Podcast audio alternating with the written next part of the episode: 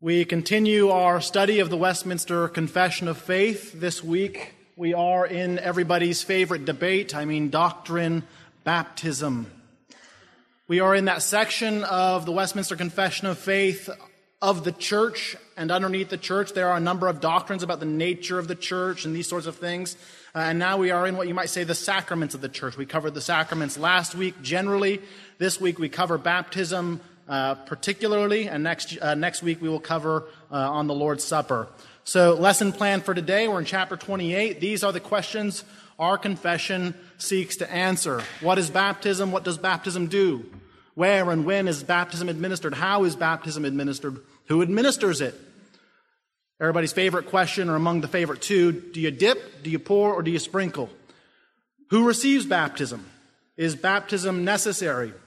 When does baptism work? And perhaps last and uh, practiced very often in the evangelical church, the question is is wetter better? Does it make a difference to get baptized once, two, three, four times?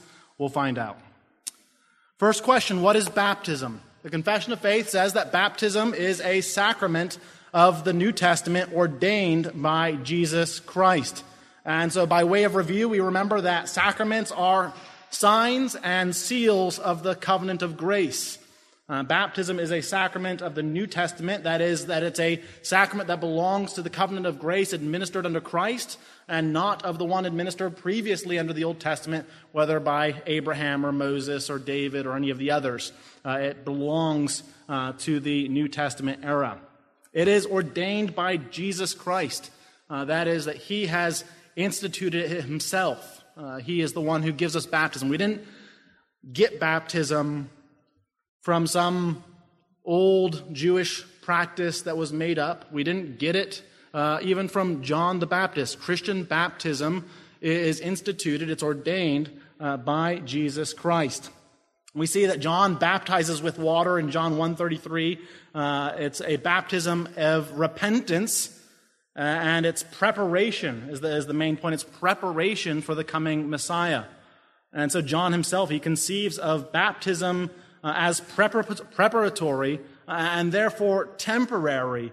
Uh, it, it is to be succeeded by a baptism that is surely, surely it has similarities. It's with water. It involves repentance, but it is not substantially the same. True Christian baptism, uh, we know, will begin when Jesus comes uh, because he will baptize, we're told, with the Holy Spirit. That's the big difference between John's baptism and true Christian baptism is that the Holy Spirit uh, comes when Jesus sends him. Uh, interestingly, John the Baptist, or sorry, the Apostle John, he notes that Jesus himself didn't actually baptize anyone. Uh, they make the point that Jesus' disciples baptized, but Jesus didn't. Uh, and whose disciples did those baptized by the apostles become, though? That's the important question. Uh, they became Jesus' disciples. So Jesus' baptism is formally instituted in the verse we see on our screen. And Jesus came and said to them, All authority in heaven and on earth has been given to me. Go therefore and make disciples of all nations, baptizing them, dot, dot, dot. And so it's a formal institution, but it actually begins uh, with the ministry of Jesus and his apostles. Uh, we find that it is reaffirmed explicitly as a sacrament, though, in Matthew 28 after the resurrection, but before uh, the ascension. And so denominations obviously differ wildly on their understanding of baptism, uh, but they are almost universally agreed that it is a sacrament uh, of the church. I say universally because there's always one, right? There's always one random denomination or group out there that doesn't uh, do things according to the Bible in one way or another. There's no perfect church. And so in this case, uh, there are denominations that believe that water baptism was temporary, that it was a rite that was established for a time, but it ceased when the reality came uh, with the Holy Spirit. Uh, of course, the only problem with that is that Acts 2:38 and 1047 clearly show uh, after the Holy Spirit has come and after people have received the Holy Spirit that they are then baptized with water. So we can't say that baptism with water ends just because the Holy Spirit has come. Certainly they're related, uh, but we don't dispense with one for the other. So, baptism is a sacrament of the New Testament ordained by Jesus Christ. At the beginning of his ministry, he begins it. Uh, formally, it's reiterated uh, at the resur- after the resurrection. But what does baptism do? Uh, uh, you'll note that in each of the paragraphs, as they begin to define anything, uh, they define its nature, but then also its ends. What purpose, what use has God instituted it for? And here it begins with a sort of statement of one of its uses, though not the primary one, and it's going to go on to give us the primary one. So it begins not only for the solemn admission of the party baptized into the visible church, and we'll stop there. And we have to remind ourselves, because there's terminology here that we're probably not terribly familiar with, though we should, because we're in the section of the church. And it says into the visible church. And if you remember back to chapter 25, the invisible church uh, is that church that includes the whole number of the elect, everyone who has, is, and will be saved. And you can read about that in Ephesians 1, Colossians 1 for details, uh, but I'm not going to reiterate the whole previous chapter. Here, baptism, we're told, is a, a, solemn admission of the party baptized into not the invisible church, but the visible church. So, what is that? Well, that's that broader category uh, that is broader than the invisible church, and that it includes not just the elect, but also all those who profess faith in Christ and their children. And so, is this a real distinction? Does it exist, or is it just something the Westminster Divines made up? Well, Paul, writing to the Corinthians, calls them the church of God, and then he lumps them in with all that in every place call upon the name of Jesus. Later, he says, unbelieving spouses are sanctified such that their children uh, uh of one or more believers are holy. And so, for these reasons, among others, uh, the Reformed have uh, held this distinction of visible and invisible church. Uh, the invisible church being the elect in every age, uh, the visible being those who profess faith and their children uh, in the current age. Well, baptism, we're told here, is a solemn admission into the visible church. And so this language of invisible and visible becomes highly significant. It does not, baptism does not make you a member of the invisible church. And actually, it doesn't make you a member of the visible church either. It's a solemn admission, we're told.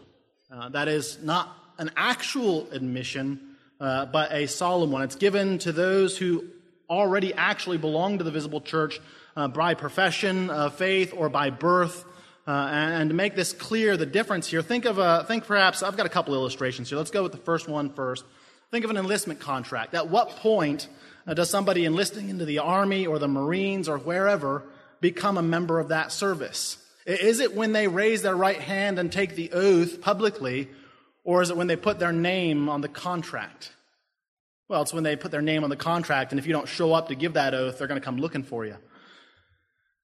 Or perhaps another way we could look at it a marriage certificate.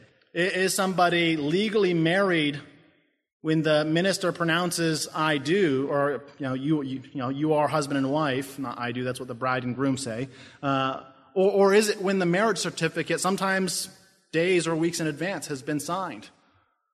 As far as the state's concerned, it's the, for, it's the latter. It's when the contract is signed. And even in our own church, we have something of this. When we interview new members, the session interviews new members, and they receive new members later publicly, right? And so somebody is a member as soon as they've been voted on by the session, uh, they're a member of this local congregation, but then they're publicly received at a later date. Uh, these uh, illustrations can help to explain this distinction. So it doesn't make you a member of the visible church. You're, you're made a member by the vis- of the visible church by, by profession of faith or by birth, birth uh, but then uh, it is a solemn admission through baptism. All right, so what does baptism do? Uh, that's one thing it does, but it's not really the main thing. That's why it's prefaced by those words, uh, not only, uh, but also to be unto him a sign and seal of the covenant of grace, of his engrafting into Christ, of regeneration, of remission of sins, and his giving up unto God through Jesus Christ to walk in newness of life. So baptism is a, a solemn admission by the person baptized, being baptized. They're publicly marked as, as a member of the visible church, uh, that they have that badge on them, so to speak. Uh, but this is not the primary purpose of baptism. Its primary purpose, you'll remember, uh, is really the primary purpose of both sacraments. They are signs that is, they point to, and they are seals. They confirm and confer uh, the covenant of grace and all its benefits. And that's what they list out for us in several lines here. They have the engrafting into Christ and the regeneration, the remission of sins, the giving up unto God through Jesus to walk in the newness of life. So let's look at those just briefly. First, engrafting into Christ. What does that mean? Well, it's pointing us to union uh, with Christ. The, the, the, seal, sign and seal of baptism is pointing us to and confirming the promise to us and, and, and conferring to us the grace uh, of union with Christ.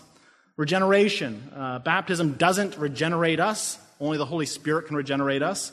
But it points us to and confirms to us God's promise to give us a new heart and to give us a new nature remission of sin, obviously enough, baptism doesn't remove sin from us. It doesn't wash sin away in and of itself in its own working, but it points us to and confirms to us the promise that God has uh, to forgive sin. And the ultimate result of this is probably the, the last part that we don't think of very often. I think most of us understand at some level baptism is about bringing us into union in Christ and a regeneration, the remission of sin. There's lots of imagery all over the Bible about that.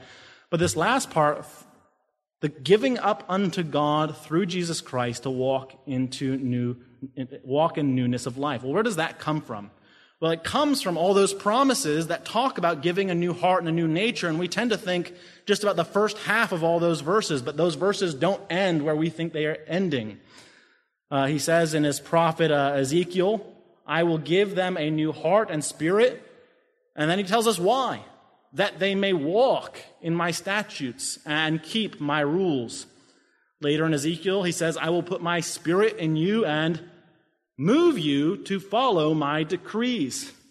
Or as Paul says in the New Testament, we are his workmanship, created in Christ Jesus for good works. This is the, the, the culminant end uh, of these things is that we would walk according to God's word. So baptism points us to and confirms to us God's promises that whoever had, has believed uh, has been brought into union with Christ, has been given a new nature, has had their sins forgiven, such that they surrender to God through Christ to walk more and more in obedience to his word. And those that will believe will receive and do the same. So, where and when is baptism to be administered? It tells us this sacrament is by Christ's own appointment to be continued in his church until the end of the world. And I want to just discuss briefly where and then briefly when. The primary point of this part of the passage is actually when, but there is details here about where, and I think they're relevant. So, where is baptism to be performed? Uh, is, is it to be performed in your backyard by your uncle who's not even ordained? In the bathtub, maybe? No. It says the sacrament is by Christ's own appointment to be continued in his church. And so many evangelicals today in Rome, uh, they have a problem with this, of course, uh, because they don't quite do this right. They have special exceptions. Uh, the, the problem, of course, is that Christ gave the commission uh, to baptize to his apostles and teaching officers in the church, and not generally uh, to anyone anywhere. Think about this for a minute. It makes sense, right? If baptism uh, is a solemn admission into the discipleship of the church, doesn't it make sense that it ought to be administered uh, by those who are primarily responsible for the discipleship, teaching ministry of the church? Uh, and then witnessed likewise by those who are engaged to be fellow disciples in the church.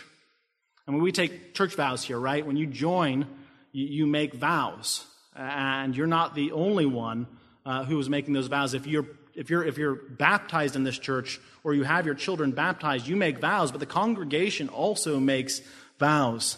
And for these and like reasons, uh, baptism is to be administered in the church. Secondly, it is to be administered in the church until the end of the age. And this sort of goes back to what I said before about people who believe that uh, the spiritual reality of baptism uh, came to us at Pentecost, and therefore the formal rite of water baptism ceases there. And we saw already from Acts uh, uh 2 and 10 uh, that that's not the case. And so, who are these people? Well, one group is called the Socinians. They disputed the perpetuity of water baptism, uh, and they have their modern day successors in the Unitarian Church uh, they likewise dispute the perpetuity of water baptism. Well, are, are they correct to do so? Obviously, no, but they would argue perhaps along the lines of what Paul said Christ did not send me to baptize, but to preach the gospel. And so, isn't water baptism superfluous, especially with the outpouring of the Holy Spirit? The answer is no, because Christ commissioned. Think about where he formally en- en- enacts the, the sacrament of baptism. It's in the Great Commission, and that Great Commission's not complete. The Great Commission is ongoing. Christ's mission for his church has not been fulfilled, it's not completed. And therefore, his promise also is not expired. And so, if the commission still stands and the promise still stands, shouldn't the things between those two things, such as the sacrament of baptism, continue? Uh, for these reasons, the church continues to administer baptism as a sign and seal of the covenant of grace. How is baptism to be administered? Maybe this sounds very obvious to us, and the answer is obviously with water, right? Uh, you wish you could take these things for granted. You really do. I remember when I was on a mission trip uh, with uh, some individuals from a parachurch organization you all probably know. Uh, I won't name names. Uh, and they were arguing for the Lord's Supper being taken with Coke and Cheetos. And so you, you think it goes without saying that baptism is obviously by water, but the, even, even during the Reformation, they weren't getting this right, y'all. Uh, you think of all the things that Rome never went so far as to say we should baptize people in, I don't know, green slime from Nickelodeon, but, but they, they, they did destroy uh, the nature of the sacrament by adding to it so many superstitious things. Uh, they add anointing oil. Uh, it's not needed. They say, oh, the anointing oil signifies the, uh, uh, the anointing of the Holy Spirit. Well, where do you find that in the institutions for the baptism? they add chrism oil, but chrism oil is also not needed. they say it signifies engrafting into Christ. The Bible says baptism by itself with water signifies that. What about the sign of the cross? No, also not needed, but Rome says it is. They say it signifies initiation into the Christian faith. A white robe, salt, honey, exorcism, renouncing of the devil. These are, are just a few of the many things that Rome added to the sacrament of baptism that find no warrant in the Bible. I mentioned in my sermon a few weeks ago, it's not so much the things that aren't there. Uh, you go to a church and there's, there's pews and there's a pulpit and there's a Bible and maybe they even read from it but it's the things that they add to worship that so often become the problem. And by adding so many superstitious things, uh, they corrupted uh, the sacrament of baptism. We might ask, though, why, why water, right? Well, simply because the scripture clearly teaches that people are baptized in water. That should be enough. Uh, John obviously baptized with water, uh, but where do we see water baptism or water mentioned in relation to baptism? Well, the obvious text is Acts 8. You think of the Ethiopian eunuch, a text we'll come back to a few times in a, a later paragraph. Uh, one of the things we should learn from that, incidentally, uh, is that water is an element that makes sense. It represents, it signifies washing. And what is baptism? The washing, it represents the, the washing of the Holy Spirit and regeneration, uh, the washing of our sins away by the blood of Christ. Uh, but it's universally necessary for life. Why? You can't live without water. And therefore, water is maybe not in great abundance, but always in some quantity universally available. The brilliance of Reformed worship, biblical worship, is that you can do it virtually anywhere. You can find bread, you can find wine, and you can find water. And if you have a Bible, you have everything you need uh, to have a worship service. But the primary reason for water is that it signifies the washing of regeneration uh, and Christ's blood. Uh, Shaw uses, if you, if you don't know the name of Shaw, Robert Shaw, he has a great, simple, accessible commentary on the Confession of Faith. I encourage you to find it online for free. Robert Shaw says this As water has a cleansing virtue for removing defilement from the body, so the blood of Christ removes the guilt of sin and cleanses the defiled conscience, and the Spirit of Christ purifies the soul from the pollution of sin. All right, so now we're kind of bridging from the how to the who uh, of administering the uh, sacrament of baptism. How is baptism to be administered? We know it's with water, but it's also in the name of the Father, the Son, and the Holy Spirit. And this makes sense, right? It's God's sacrament. He, he instituted and ordained it. And therefore, it makes sense that it would be administered in His name. We didn't invent it, we didn't institute it, we didn't accomplish what it represents, we can't affect that which it seals. It's the triune God who does all this, and so the sacrament is to be administered in his name. And so it's by his authority. But in the name of also means that the person who baptizes, this is the part we often miss. Most of us understand that the name of God represents his power, his authority, and therefore when we baptize uh, people, they are being baptized in that authority. We are uh, not doing it on our own authority. Uh, but it also means that the person baptized is brought in or under that same authority. Shaw says the recipients, recipients of baptism are solemnly devoted to the service of these divine persons. And so, from the very beginning of the Christian life and the solemn admission into the church, uh, it is Trinitarian. Baptism puts the recipient, whether he has yet to profess profess faith or not, under an obligation from the very beginning to repent and to believe and to confess and to serve the triune God. So that's the how, with water in the triune name. Uh, but we have one last very important question to ask, and that's the, the who.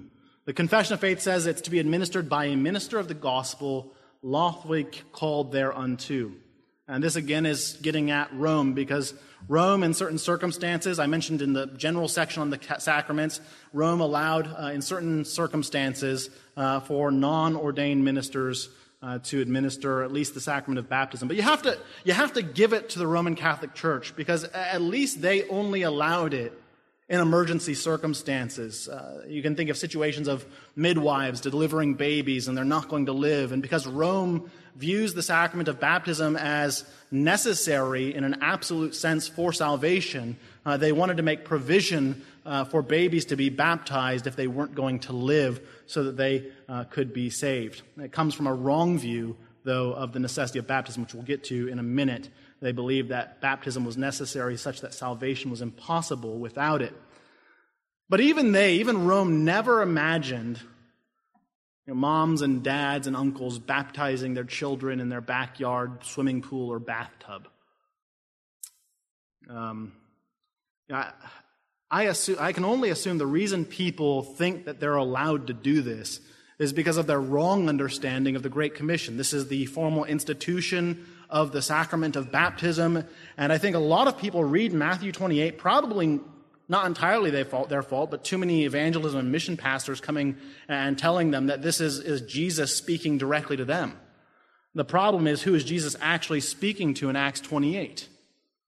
He's speaking to the 11, the disciples, the apostles, the ordained teaching officers of that church. And I'm not saying that Christians on the whole don't have an obligation to do evangelism and shouldn't pursue sharing the gospel with people. There are other texts that tell you explicitly to have a reason for the hope that is inside you. And certainly it is a valid application of the Great Commission uh, that we should be sharing our faith. But in its essence, it is directed directly to the apostles. The Great Commission to make disciples by baptizing and teaching was given to the 11 disciples, the apostles, as teaching officers in the church. So, ruling elders, they can assist, as they do here. Parents are often involved by the giving, uh, receiving of vows, but baptism is rightly administered by a minister of the gospel, lawfully called thereunto. All right, everybody's favorite question dip, pour, sprinkle. This paragraph is dealing with what we call the mode uh, of baptism. And broadly speaking, there are two positions that are held. There are those who maintain that baptism is administered either by pouring or sprinkling. That's effusion. And then there are those that think dipping of the person into water is necessary. That's called immersion. And the Westminster Confession of Faith and the officers of this church, the teaching and ruling officers of this church all believe that the Bible teaches this first view of what we call effusion, that is, either by pouring or sprinkling. But obviously, we have a lot of Baptist brothers. Many of you are Baptists. You're members here, and you believe uh, that immersion of the whole body is essential to valid baptism. And so, Baptists on the whole, they argue along a couple different lines. Like you know, many trees have been killed in the arguing of this issue. I think that was said in a sermon recently. This is one of those issues. But they argue that the, the word baptize has intrinsic to its meaning uh, the sense of washing by immersion. And they also argue that the Bible describes baptism as going into and out of water. That's the Ethiopian eunuch again in Acts 8. And then they also argue that baptism symbolizes being buried a la Romans 6 and Colossians 2, and therefore is best done by immersion. Well, what's the problem with that? Why, why do we disagree on this? Well, as those who believe that the mode of baptism is either by pouring or sprinkling, this is what we would say concerning those arguments. First, to baptize comes from the verb baptizo, which comes from the verb, the verb bapto. And bapto and baptizo, you're like, well, I'm getting a Greek class. No, I promise it's only, it's only going to last a minute. Um, they both mean to wash. And they do often have the, the sense to dip or to immerse. We, sprinkling and pouring people don't disagree with that. We agree it often has that sense. The disagreement is that it doesn't exclusively have that sense. And at least in one New Testament passage, it obviously means to be washed in blood via sprinkling. In Revelations 19:11, Jesus is portrayed as a divine warrior, and his, the scripture says he is clothed in a robe dipped in blood. You're like, wait, I just I, I thought you just said it doesn't mean dipped. Well, the Baptist translated that part of the ESV. But you can tell you can tell the Baptist translated this part of the ESV wrong because are, are we really to believe that Jesus before, during, or after the Bible, or uh, after the battle, he's, de- he's depicted as a divine warrior right? And he's wielding the sword of his word and he's slaying his enemies. Are we to believe that his robe is bloody red because sometime before, during, or after the battle, he took it off and immersed it into a bucket of blood? I mean, I know it's a picture, but what is the picture? It tells us the, the context of this picture tells us the, the semantic range, the lexical cloud, the, the possible meanings of the, the word bapto here. It says it's baptized in the, in the blood of his enemies. And it's because obviously, as he's, it's a picture of battle. You're slaying your enemies with a sword and you're inflicting wounds as you're slashing at them with your sword. And the blood is spraying from the wounds and it's landing on Jesus' robe. Why is his robe red with blood? It's because he has tread down his enemies with the sword of his word. He has cut them down and their bodies have sprinkled the blood upon him. Hopefully, that's not too graphic. If you have a nice, happy Jesus who's meek and mild, that may be a little bit vivid for you, but that's what the Bible says. And when you look at the Greek translations of the Old Testament, it becomes even more clear that bapto often means sprinkle. Let me just read a few. Daniel 4:33 speaks of Nebuchadnezzar's body being washed with the dew of heaven. the word washed there in the Septuagint is bapto. And so is Nebuchadnezzar dipping himself or being dipped into a bucket of dew? Or is the dew sprinkling down onto Nebuchadnezzar? See, bapto refers more to the result of being washed than it does to the mode of how something is washed. And so oftentimes we read in the scripture of pots and cups and hands being washed, and certainly perhaps sometimes that's by immersion, but not exclusively so. Oftentimes, you would pour water from a pitcher onto your hands or onto your dishes. Why? Because you have no modern plumbing. You have a pot of clean water. You're not going to make the whole thing dirty just by plunging a dirty dish into it, right? You're going to pour it out like any sane person would onto the thing that you want to wash.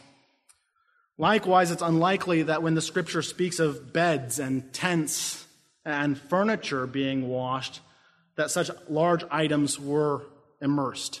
It just does not fit the full sense of the scripture. It fits, and this, this is the, the difficulty, right, in, in dealing with systematic theology and dealing with sacraments in particular. It's not enough to say, I have my verses, you have your verses. The right answer has to account for all the biblical data. And constraining the word for baptism to immersion only and exclusively betrays far too many texts to be a valid answer. Well, what about the Ethiopian eunuch? Doesn't the prepositions in that text prove immersion? Uh, it says there he went into the water and he came out of the water. Well, it does say that. Even in the ESV, it says that. What's the problem? Well, it can just as well be translated as to the water and from the water. The same prepositions for into is used when Jesus is, is going to the tomb of Lazarus and does Jesus enter the tomb of Lazarus? No, he, he, he calls the tomb to be open, and then from outside of the tomb, he calls Lazarus to come out. Jesus never enters into the tomb. It's the same grammatical structure, translated to and from, not into and out from. Dick, another commentator on the confession, he says the preposition ek, which is out, um, and uh, simply signifies the point from which an ice, the, the point which is the movement, uh, is the point to which the movement is made. What he's saying is it's not necessarily into and out from. And to uh, take for, just let's, let's take for granted for a moment that that is the only way to translate. Let's, let's, let's, as a given, say it is into and out from. Does that even prove immersion? Because it says they went into and they came out from. And, and if that means immersion, then the eunuch wasn't the only person who got baptized. Philip was there included in that they. I don't think that makes any sense. Finally, baptism does not primarily signify being buried. Paul does speak that way, uh, but he's not prescribing a mode of baptism in Romans 6 or Colossians 2. Baptism, far more often, in fact, signifies the blood of Christ and the Holy Spirit, both of which are more frequently promised to be poured out. I will pour my spirit upon your offspring, says Isaiah. I will sprinkle clean water on you, speaking of the Holy Spirit, says Ezekiel. I will pour out my spirit on all flesh, says Joel. I will pour out the house of David and the inhabitants of Jerusalem a spirit of grace, says Zechariah. He saved us by the washing of regeneration and the renewal of the Holy Spirit, whom he poured out on us, says Paul. And Luke concludes saying the gift of the Holy Spirit was poured out even on the Gentiles. For every one verse that speaks of baptism being a symbol of burial, there are at least 10 that speak for it being poured out. But again, even if we admit baptism is sometimes signifying burial, as it does in Romans 6 and 2, uh, Colossians 2, the, the Jews weren't buried in the way we typically think people of being buried.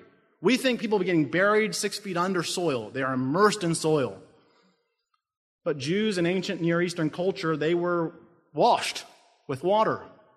And then they were anointed with oil for burial. And then they were laid on rock shelves inside cut-out portions of rock, sometimes caves. So they're not immersed in anything except for air.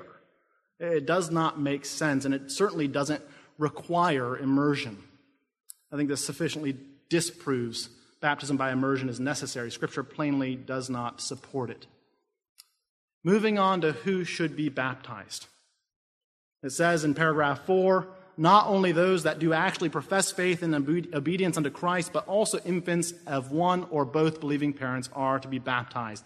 So if, if the first debate is about mode, that's the big one uh, for some people, but I think the bigger one is this question of who is the object, who is the right recipient of baptism. Basically, no church that practices baptism debates whether they should or shouldn't be baptizing professing adults. No church is out there baptizing, to my knowledge at least, I guess there's always one, right? Uh, baptizing adults who have not professed faith in Christ. So that's not where the debate is. Uh, the debate is over infants, obviously. Roman Catholics, they practice infant baptism because they viewed baptism, as I said before, as being necessary for salvation. The Reformed practice we don't like to call it infant baptism. What do we like to call it? We call it covenant baptism because it's based on the covenant. Not because we're baptizing because they're members of the covenant, not because they are infants. Uh, but we practice covenant baptism of infants not because baptism is necessary for salvation, but because it is necessary for obedience. But the Anabaptists, they rejected covenant baptism, seeing it as simply a holdover from Rome. So that's where this paragraph's aiming at. It's not aiming at Rome so much as it is the Anabaptists. Well, Scripture plainly teaches that God has established a covenant of grace with Abraham and his offspring after him. And the reality is that this does not change in the New Testament administration of the covenant of grace. If you believe in covenant baptism, the logical end is covenant baptism of children. If you believe in covenant theology, you should believe in covenant baptism. Acts 2:39 repeats this promise verbatim. And so if children are in the covenant by virtue of their parents, it follows that children are also subject in age appropriate ways uh, to the covenant signs. And this is exactly what we actually see in the Bible. Children were circumcised under the old administration and they are baptized under the new. And Acts contains several examples of household baptism, uh, which we as Presbyterians, this is reality, the, the, these household baptisms, they don't say and such and such household was baptized and they were all 18 plus. Nor do they say, and such and such household was baptized and there were infants there. Both sides are reading into those household baptism texts. But let's be honest. Is it more likely that they had children or that they didn't have children? I mean, this isn't the argument, the primary argument. I've laid out the primary argument, but it does not make statistical sense that the households that were being baptized had no children. Uh, that is not likely at all. And besides this, Paul explicitly says that children are made holy by virtue of one or more believing parents. If they're holy, should not they have the signs given to them of baptism? And if all that weren't enough, Paul explicitly likens circumcision to baptism in that both are signs pointing to the regenerating work of the Holy Spirit. And so we have ample reason to believe from the scripture that children of believers are to be baptized. All right, is baptism necessary? I've already said it's not, but it's sort of a yes no answer. Necessary in what sense? It says, although it is, it be a great sin to condemn or neglect his ordinance, yet grace and salvation are not so inseparably annexed unto it, as that no person can be regenerated or saved without it, or that all that are baptized are undoubtedly regenerated. Well, this paragraph just gets at everybody. You don't want to fall off the ditch on either side of this issue. As I mentioned before, Rome teaches that baptism is necessary for salvation, but on the opposite, there are those who teach that baptism is not necessary at all. And so the Reformed, what they're doing is they're, they're rejecting both extremes as false. Uh, they and we after them teach, according to the Bible, that baptism is in fact necessary, but not for salvation. It's necessary as an act of obedience because Christ has commanded that we do it. And again, that should be enough. That means that neglecting it for ourselves or for our children is a sin. Dare I say this should make this a very practicable doctrine for all of us, whether you're in the Baptist camp and you're convinced, or whether you're in the Presbyterian camp and convinced. This isn't just armchair theologians debating about something that doesn't matter. Because this is a sacrament instituted by Christ, and it's a matter of obedience, and if we are not obeying, then we are sinning. If you followed and agreed with my argument to this point, that children ought to be baptized by virtue of their membership in the covenant under their parents, and you've not baptized your children, or you did not baptize your children, they're grown up, the reality is that you have sinned. It's not an unforgivable sin, but it is a sin, and it's a sin that needs to be repented of. The good news, of course, is that baptism doesn't save your children, right? It doesn't condemn them by not having it. Let me say this to the Presbyterians in the room. I've been going hard on the Baptists for a minute, but I'll pick on both sides just to be fair. Baptism does not regenerate your children. I hope you realize that. It does not guarantee that they're saved. And this isn't just a problem with Rome, it's a big problem in the Reformed Church. Baptism is not regeneration. And so I ask the question when does baptism work? This is the question before us. The efficacy of baptism is not tied to that moment of time wherein it is administered, yet, notwithstanding, by the right use of this ordinance, the grace promised is not only offered, but really exhibited, conferred by the Holy Ghost to such, whether of age or infants, as the grace belongeth unto, according to the counsel of God's own will in his appointed time. And that's just, I think, for people speaking modern English, a bunch of word soup. Uh, periods were apparently not very popular back then. We've got multiple semicolons and commas. What's this paragraph saying? Baptism is not regeneration. Rome teaches that baptism does regenerate, and many Reformed churches teach that it regenerates. But we have one very obvious biblical example of where it doesn't. It's Simon Magus. He was baptized, but he remained, we're told, in the gall of bitterness and the bond of iniquity. Paul himself says later and elsewhere that he was glad that he had not baptized many of the Corinthians. If you've ever read the letter of Corinthians to the Corinthians, you'll know why Paul was glad he didn't baptize them. But they were still baptized by others and they were still living in sin. That's the problem. They, they, they were baptized with water, but they had not been baptized with the Holy Spirit. You see, regeneration belongs to the work of the Holy Spirit. He uses baptism to offer, to exhibit, to confer grace to all the elect. That is what it means when it says, as that grace belongeth unto. That's all God's elect. But when does he do it? in his own appointed time. We don't baptize infants because we think it regenerates them in that moment or saves them in that moment or anything of the sort. We baptize because we're told to, and the Holy Spirit works through that means of grace when He pleases. I think as Presbyterians, especially, we need to be reminded of the words of Nicodemus, or the words of Jesus to Nicodemus, when he says, The wind blows where it wishes, and you hear its sound, but you do not know where it comes from or where it goes. So it is with everyone who is born of the Spirit. We don't save our children by baptizing them. The Holy Spirit does that according to his own timing. Final question Is wetter better? The sacrament of baptism is but once to be administered unto any person. So the answer is no, wetter is not better. We don't get anything. We don't get any additional grace or any different grace. We don't get any better thing by being baptized more than once. You don't need to get wet again just because you sinned or walked away from God or from the church. What you need to do is you need to repent. And then you need to consider the promises that were offered and exhibited when you were first baptized. You need to consider the privileges and benefits that were conferred what duty you have toward God, what grace He has towards you. We're not to get rebaptized. Baptism is an initiating ordinance. We've been given other things to sustain us, namely the Word of God and the Lord's Supper. And so being baptized multiple times has become something of a trend in evangelicalism, recommitting their lives to Christ, walking down the aisle and getting wet again. It does nothing for them. They ought to repent and read the Word of God and uh, perhaps take the Lord's Supper at their church if they're a member there. So long as you are baptized by a minister lawfully ordained to the gospel ministry in a Bible believing, gospel preaching church, in the name of the Father, the Son, and the Holy Spirit, you are baptized. And if that doesn't describe you, you probably should come talk to one of your pastors. Lesson review. What is baptism? It's a sacrament of the New Testament. What does it do? It's a sign and seal of Christ and his benefits in the covenant of grace. How is baptism administered? It's by water or with water. Who administers it? By a minister lawfully called to the ministry.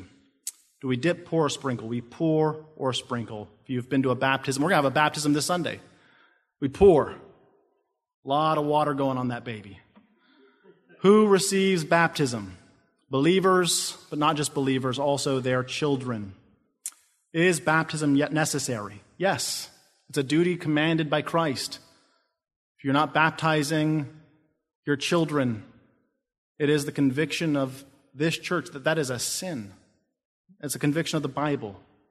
Again, not an unforgivable sin, but baptism is a duty. And if it rightly belongs to our children and we neglect to give it to them, we are in sin and need to repent. How and when does baptism work? when God chooses, when the Holy Spirit chooses. He is sovereign, He's not an idol. We don't control Him. Is wetter better? That's a big negative. All right. Coming soon, we've got the Lord's Supper coming up next. I think that's substantially less controversial in Reformed circles. Hopefully, uh, uh, tonight wasn't too much. Uh, but we have the Lord's Supper next uh, Wednesday to learn about, and our debates with that are largely uh, related to Rome in this confession, though there are contemporary issues we could certainly address uh, concerning Paedo communion. We'll see if we get there. Let's close in prayer.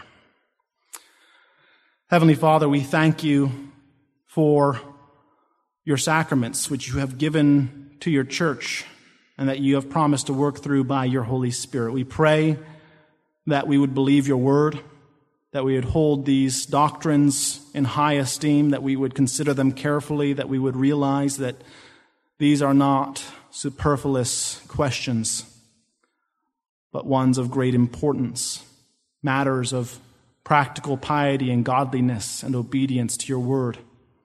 Would you help us to give our attention appropriately to them? Heavenly Father, Sanctify your people, build us up in grace, help us to make use of our baptism as we reflect on our own baptisms, even as we see this baptism this Lord's Day. Would you help us to see and to lift our eyes up to the benefits and to the person of Christ? We pray in his name. Amen.